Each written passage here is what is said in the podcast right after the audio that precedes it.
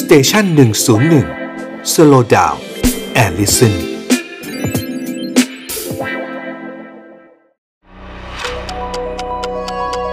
ฮิสโทฟันพอดแคสต์เพราะประวัติศาสตร์เป็นเรื่องสนุก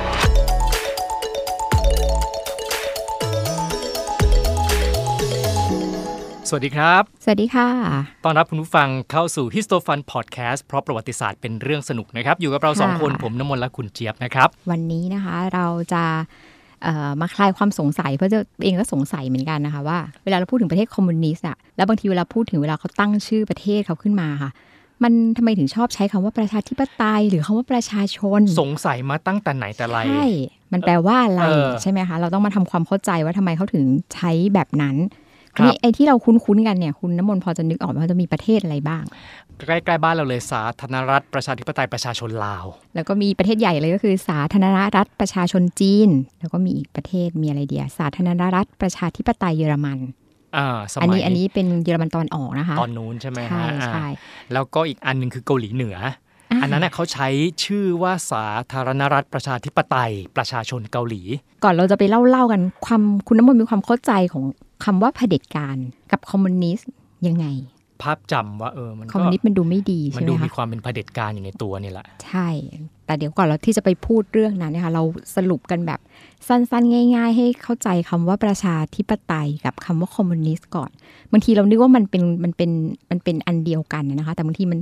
มันพูดถึงประชาธิปไตยกับคอมมิวนิสต์ไม่ได้ เพราะว่าจริง ๆ ถ้าเราพูดถึงคอมมิวนิสต์เนี่ยค่ะ มันเป็นระบบของเรื่องเศรษฐกิจมากกว่า อืม ใช่ไหมคะแต่ว่าเวลาเราถูกพอมันมียุคสงครามเย็นเนี่ยเราเลยแยกมันว่าประชาธิปไตยเป็นอีกขั้วหนึ่งแล้วก็คอมมิวนิสต์เป็นอีกขั้วหนึ่งแต่จริงๆเนี่ยถ้าพูดถึงระบบการปกครองแล้วอะค่ะ ประชาธิปไตยเนี่ยมันตรงข้ามกับเผด็จการนะคะ อืม มันไม่ได้ตรงข้ามกับคอมมิวนิสต์ อืม อืมแล้วแล้วมันจะเป็นแบบว่าถ้ามันเป็นเรื่องที่เกี่ยวกันคือ ถ้าเป็นประชาธิปไตย เขาจะสนับสนุนระบบเศรษฐกิจแบบทุนนิยม ส่วนคอมมิวนิสต์เขาก็คือจะเป็นอยู่ส่วนตรงข้ามกับระบบทุนนิยม เพราะว่าคอมมิวนิสต์นี่มันเกิดขึ้นมาเนี่ยมันมันมันเกิดขึ้นมาเพื่อที่บอกว่า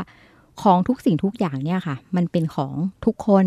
ทุกคนเป็นเจ้าของปัจจัยการผลิตเจ้าของทรัพย์สินเจ้าของประเทศ ร่วมกันไม่มีใครเป็นเจ้าของ เพราะฉะนั้นเนี่ยมันมันก็เลยเป็นฝั่งตรงข้ามของทุนนิยม เพราะฉะนั้นฝั่งค่ายประชาธิปไตยเขาก็เลยรู้สึกว่าคอมมิวนิสต์มันเป็นภัยคุกคาม อืม ระบบแนวคิดเขา แต่จริง ๆ แล้วด้วยด้วยถ้าการแบ่งแยก c a t e g o r y มันไม่ใช่เป็นขั้วตรงข้ามกันหรอก ค่ะ แต่มันมันเป็นความรู้สึกของคนด้วยใช่ไหมครับว่า ใช่ ประเทศใหญ่ของฝ่ายประชาธิปไตย กับประเทศ ค่ะ ใหญ่ของฝ่ายคอมมิวนิสต์ ใช่ ดูเขาไม่ลงรอยกัน ดูเขาไม่ลงรอยกัน เราก็เลยเข้าใจไปโดยปริยายว่าอ๋องั้นถ้าอย่างนั้นคือขั้วตรงข้ามกัน แต่จริง ๆ ไม่ใช่ด้วยระบอบมันไม่ใช่ ไม่ใช่ ไม่ใช่เลย ถูกค่ะจริงๆมัน นะ เป็นแค่แนวคิดเนาะ ครับ อันนี้เราเราเล่าก่อนอันเดี๋ยวเราลองกลับไปไปที่เราพูดกันตอนแรกอะนะคะว่า ที่มาที่ไปของการใช้คำว่า สาธารณรัฐใช่ไหมคะ ค ป รับ ระชาชน หรือว่าสาธารณรัฐประชาธิปไตยมันมีที่มาอย่างไงนะคะ ก็ต้องเขาบอกว่าต้องย้อนหลังไปก็คือตั้งแต่ปฏิวัติโบลเชวิก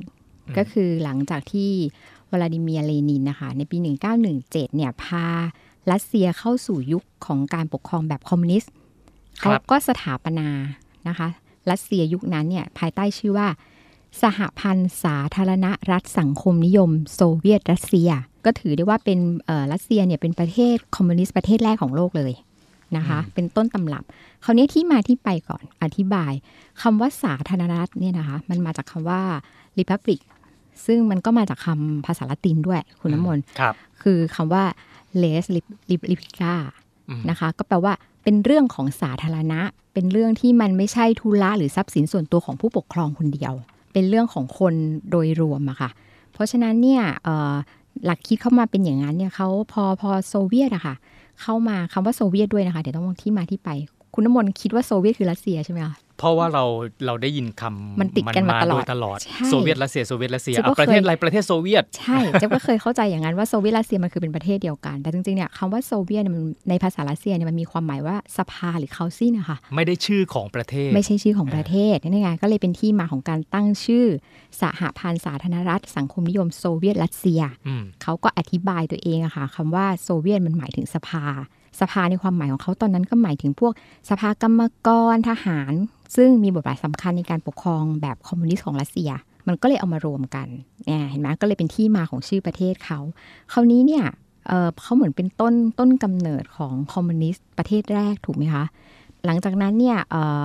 เขาก็แบบเรียกว่าไงดี พอผ่านผ่านสงครามโลกครั้งที่สองสิ้นสุดไปใช่ไหมคะ อิทธิพลของแนวคิดคอมมิวนิสต์ของสหภาพโซเวียตเนี่ยค่ะ มันก็แผ่ขยายไปในประเทศคอมมิวนิสต์หลาย ๆ ประเทศใกล้ ๆ เขาอะค่ะ อืม คราวนี้ประเทศเหล่านั้นนะคะ มันก็เลยแบบพอไปรวมตัวกันอันอื่นเขาก็จะเลยใช้ชื่อว่าสหภาพ อืม แห่งสาธารณรัฐสังคมนิยมโซเวียต มีคำว่าโซเวียตอยู่ในนั้น ถึง มี แม้ว่าจะไม่ใช่ ถึงแม้จะไม่ใช่ประเทศรัสเซี รั ย สเซีย อ่า อ่าฮะ ถูกไหมคะก็คือประเทศใกล้ๆกันเนี่ยก็จะใช้ชื่อว่าเอ่ออ่าสหภาพแห่งสาธารณรัฐสังคมนิยมโซเวียต ตอนหลังเราก็เลยใช้ชื่อคำว่าสหภาพโซเวียต เมื่อก่อนเราก็เข้าใจว่าสหภาพโซเวียตคือประเทศโซเวียตถูกไหมคะ อือหือ แต่จริงๆ สหภาพโซเวียตมันคือ ประเทศที่ปกครองแบบรัสเซีย แบบ อ่าฮะ รัสเซียต้นกำเนิดไง ครับ อ่า ก็คือปกครองด้วยเอ่อแนวคิดแบบคอมมิวนิสต์แบบนั้นใช่ไหมคะ อืม พอพอตอนหลังเนี่ยเมื่อสงครามโลกสิ้นสุดอะค่ะ มันก็แยกกันไปละ ประเทศคอมมิวนิสต์เหล่านั้นเขาก็เลยไม่ใช้คำว่าสาธารณรัฐสังคมนิยมโซเวียตละ อือหือ ไม่ไม่ใช้ชื่อนี้เป็นชื่อนำหน้าทางการแล้วค่ะ ส่วนใหญ่เขาก็จะใช้คำเนี่ยที่เราสงสัยค่ะ สาธารณรัฐประชาธิปไตย อ่าฮะ หรือไม่ก็สาธารณรัฐประชาชนอ่าหรือไม่ก็คือสาธารณรัฐสังคมนิยม อืม อืมเขา ครับ ก็จะมีที่มาอีก เพราะเขาบอกว่าคำว่าประชาธิปไตย ประชาชนรวมรวมไปถึงคำว่าสังคมนิยมเนี่ยค่ะ ในในในชื่อที่เขาเลือกใช้เนี่ยเขาบอกว่าในแนวคิดแล้วเนี่ยระบบการปกครองเนี่ยนะคะ อืม ของของคอมมิวนิสต์เนี่ย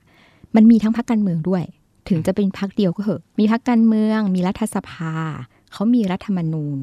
รวมไปถึงอาจจะมีการเลือกตั้งด้วยในบางประเทศ ซึ่งสิ่งเหล่าเนี้มันก็เป็นสัญลักษณ์ของความเป็นประชาธิปไตยรูปแบบหนึ่ง แสดงว่าคือเขาก็มองว่ามันสามารถเอามา mix กันได้ ระหว่างอ่าระบอบแบบประชาธิปไตย ค่ะ กับแนวคิดแบบคอมมิวนิสต์ ใช่ค่ะ เพราะในมุมมองของประเทศคอมมิวนิสต์เนี่ยเขาก็มีมุมมองว่ารัฐของเขาคือประชาชน อือฮึ ถูกไหมคะ เพราะฉะนั้นมันก็เลยทำให้ประเทศคอมมิวนิสต์เนี่ยเลือกที่จะใช้คำว่าประชาธิปไตยหรือประชาชนเนี่ยเป็นเป็นชื่อทางการของเขา อืม ค่ะก็อย่างที่เจี๊ยบเล่าตั้งแต่แรกอะค่ะบางทีเราแบบจะสับสนไงว่า ระบบประชาธิปไตยกับคอมมิวนิสต์เรานึกว่ามันเป็นคนมันเหมือนเป็นขั้วตรงข้ามที่เจี๊ยบเล่าค่ะแต่จริงๆแล้วระบบประชาธิปไตยเนี่ยนะคะถ้ามันมันคือระบบการปกครอง อืม ขั้วตรงข้ามมันคือระบบเผด็จการ อ่า แล้วคอมมิวนิสต์เนี่ยมันเป็นสับเซตหนึ่งของระบบเผด็จการ แต่ว่าแนวคิดคอมมิวนิสต์เขาอย่างที่เจะเล่าอะค่ะเขาเน้นเรื่องว่าทรัพย์สินเศรษฐกิจทั้งหมดเป็นของเป็นของทุกคน อ่า ในขณะที่ระบบประชาธิปไตยเนี่ยสนับสนุนระบบทุนนิยม ก็คือเชื่อในระบบว่าแบบคนสามารถจะมีความแตกต่างกันได้ มีหลายชนชั้นได้ อืม แล้วแต่ว่าความสามารถในการเอ่อบริหารเศรษฐกิจหรือปัจจัยการผลิตของตัวเอง ถูกไหมคะแต่ในขณะที่คอมมิวนิสต์เขาเชื่อว่าทุกอย่างเท่ากัน เพราะฉะนั้นในในหลักคิดเขาคือเขาต้องพยายามที่จะแบบรวมทุกอย่างทำทุกอย่างร่วมกัน แล้วหารไปให้เท่ากัน อือฮึ นั่นคือแนวคิดของของคอมมิวนิสต์เหมือนเป็นสังคมในอุดมคติอย่างที่เราเข้าใจกัน คือแนวคิดที่บอกว่ารัฐและประชาชน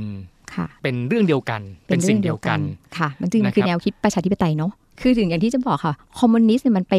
มันไปคอนเซนเทรตหรือไปให้ความสำคัญกับเรื่องระบบเศรษฐกิจมากกว่าว่าทรัพย์สินทั้งหมด หรือปัจจัยการผลิตทั้งหมดในประเทศเนี่ยมันเป็นของส่วนรวมนะ อืม ทุกคนมีเท่ากัน อืม เพราะฉะนั้นก็ต้องต้องไปหากระบวนการหรือวิธีการปกครองที่จะให้มันไปถึงบรรลุเป้าหมายนี้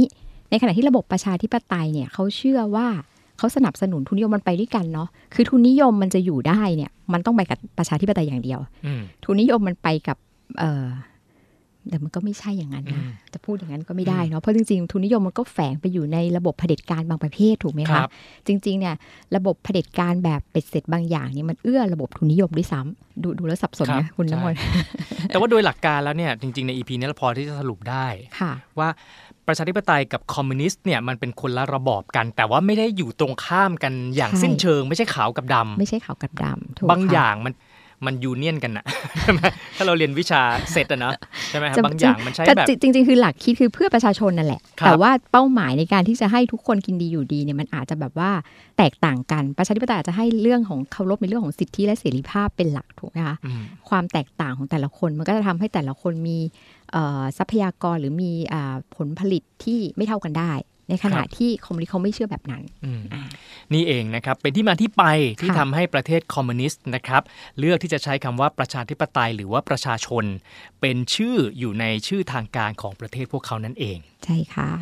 พบกันใหม่ในตอนหน้านะครับ สวัสดีครับ สวัสดีค่ะ